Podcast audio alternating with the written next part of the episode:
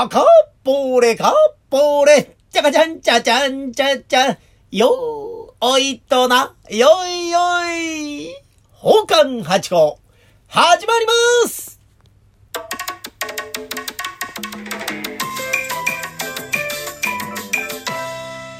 どうも、松野屋八甲でございます。宝冠八甲は CM キャスティングのプライスレスの提供でお送りいたします。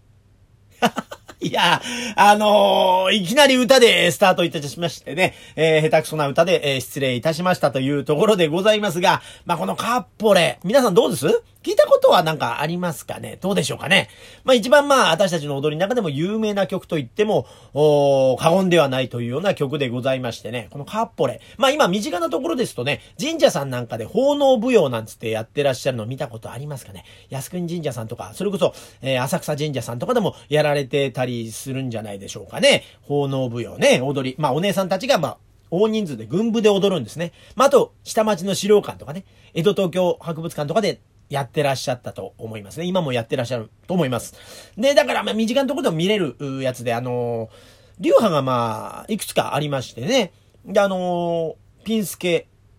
社中というね、えー桜川ピンスケさんが、まあ、起こした、あ道場と、まあ、千代助師匠という宝冠の師匠が起こした、えー、梅光流だったんですが、もともと、江戸流カッポレという、まあ、に、二派が大きいんでしょうかね。その二派がありましてね。で、ですから、まあ、全国に何万人も、あの、カッポレやられてる方多いですね。男も、男性も、女性もですね、えー、たくさんいらっしゃいます。ですから、まあ、皆さんのお耳に入ることがあるからですね、あの、ちょっと聞いたことあるかなと思うかもしれませんが、これ、宝冠の踊りにもあるんですよ。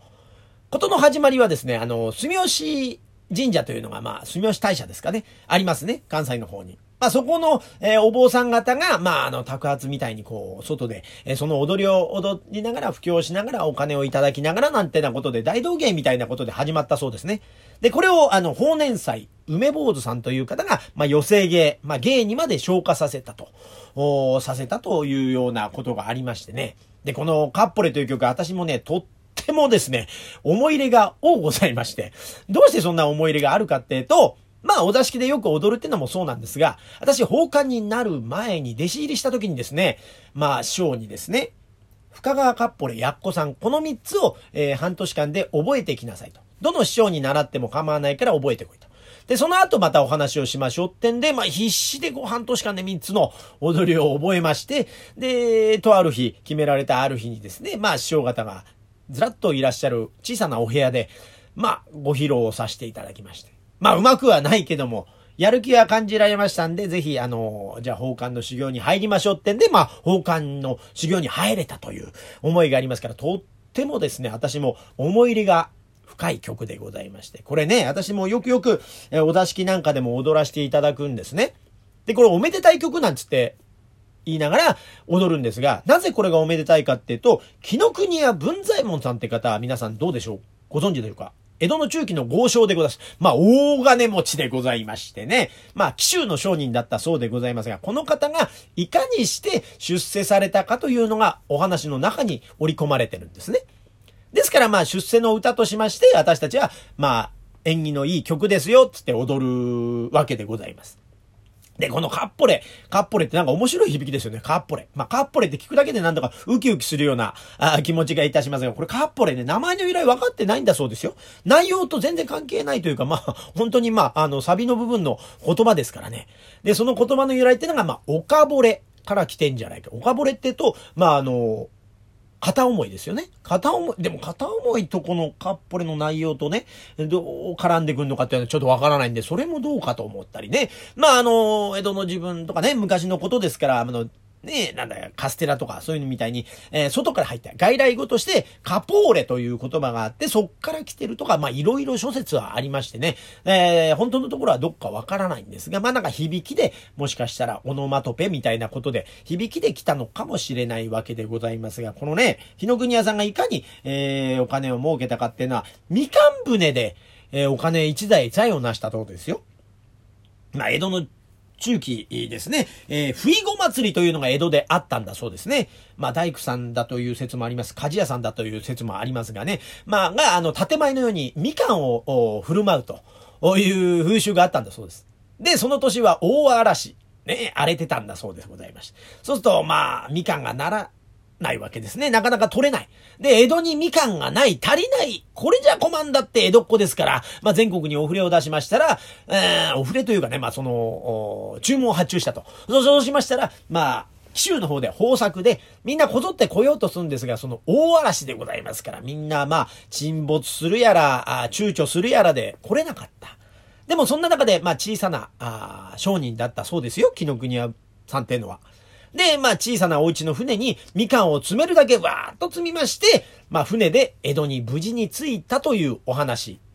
で、これね、えー、いろいろ、こう調べてみましたらね、諸説ありまして、どれが本当かわかりませんがですね、まあその冒険譚ですね、大嵐をいかにこうくぐってきたかっていう話が載ってるのが、えー、二世、為長春水さんという方が書いた黄金水大臣杯という小説があったんだそうです。これがまあ、すごく売れまして、紀ノ国屋さんのすごく伝説的なお話が広がった。で、みかんで財を成したというお話が定説であるそうでございますが、まあ、みかんで財を成したというのは間違いない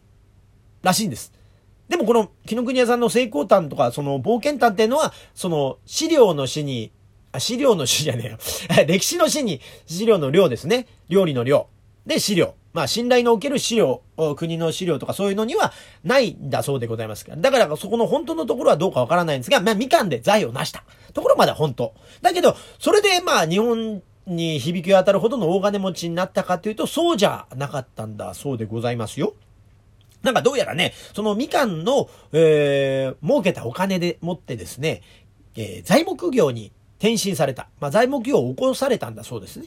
で、その自分ですね、えー、第5代将軍のですね、徳川綱吉公がですね、えー、自社修復事業というのを推進されてたようでございまして、建築ブームが起きたんだそうでございます。で、それで商人ですから木を見るに瓶でございまして、すぐ行動を起こすんですね。で、まあ、幕府の、えー、綱吉公の側近のですね、老中の安倍の正武さんという方を、まあ、熱心に接待されまして、そこと親密な関係になりまして、まあ、幕府のお仕事を一手に引き受ける幕府御用達としてですね、え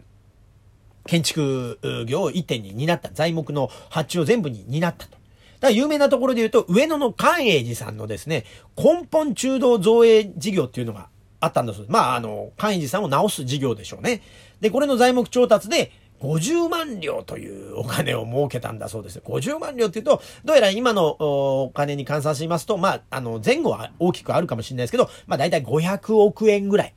をそこで一気に財を成したという。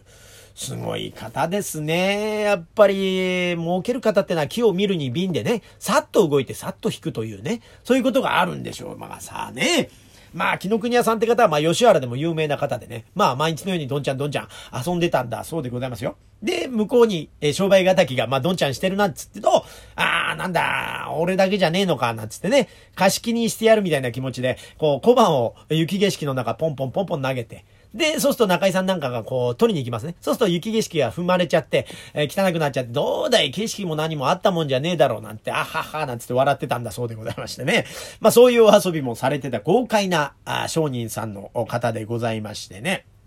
まあ、この方、でもね、綱吉公が、まあ、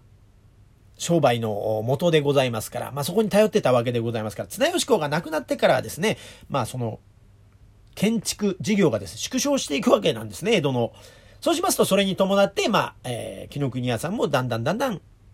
縮小していきまして、八丁堀にどうやら最後の材木問屋さんとして残ってたんだそうですが、それも売却しまして、深川で隠居されて、悠々自適な生活という、質素な生活なんていうのがお話で残ってるんですが、でもどうやらそれも違うようでございます。深川に住んでるのはそうなんですが、えー、4万両は手元にあったという。だから4万両、さっきので計算すると、まあ40億円ぐらい持ちながら隠居だったらもう相当悠々自適ですよね。なんかそんなことで、まあ、あの、過ごされたということでございます。なんか私が前に聞いた話だと、二世さんがお家を潰したって話も聞いたことあるんですよ。吉原のそれこそ特艦工事、土木工事なんかをして、全部の財を使い果たして二代目でなくしたとかっていう話も聞いたことあるんですね。で、で、それでまあ、月の国屋さんの直系の方はもういなくなっちゃったという話で、で、あのー、じゃあ、紀ノ国屋書店とか、紀ノ国屋ストアとかスーパーありますね。ああいうのは何なんだっていうと、昔は商標登録がなかった。あということで、まあ、紀ノ国屋文大門さんに、えー、あやかりまして、まあ、紀ノ国屋という名前をつけたんだっていうお話もなんか聞いたことある。まあね、法官の言ってることですから、全部は全部本当と思わないでお聞きいただければありがたいなと。いうことでございますが、まあそんなことで私の方もお座敷でカッポレカッポレなんつって踊ってますんで、ぜひ、あの、遊びに来てくださった際には、奉還のカッポレ、まあ、外に神社なんかに行った時には、ポコッと見かけたらですね、ぜひ見てみてください。カッポレやってますんでね。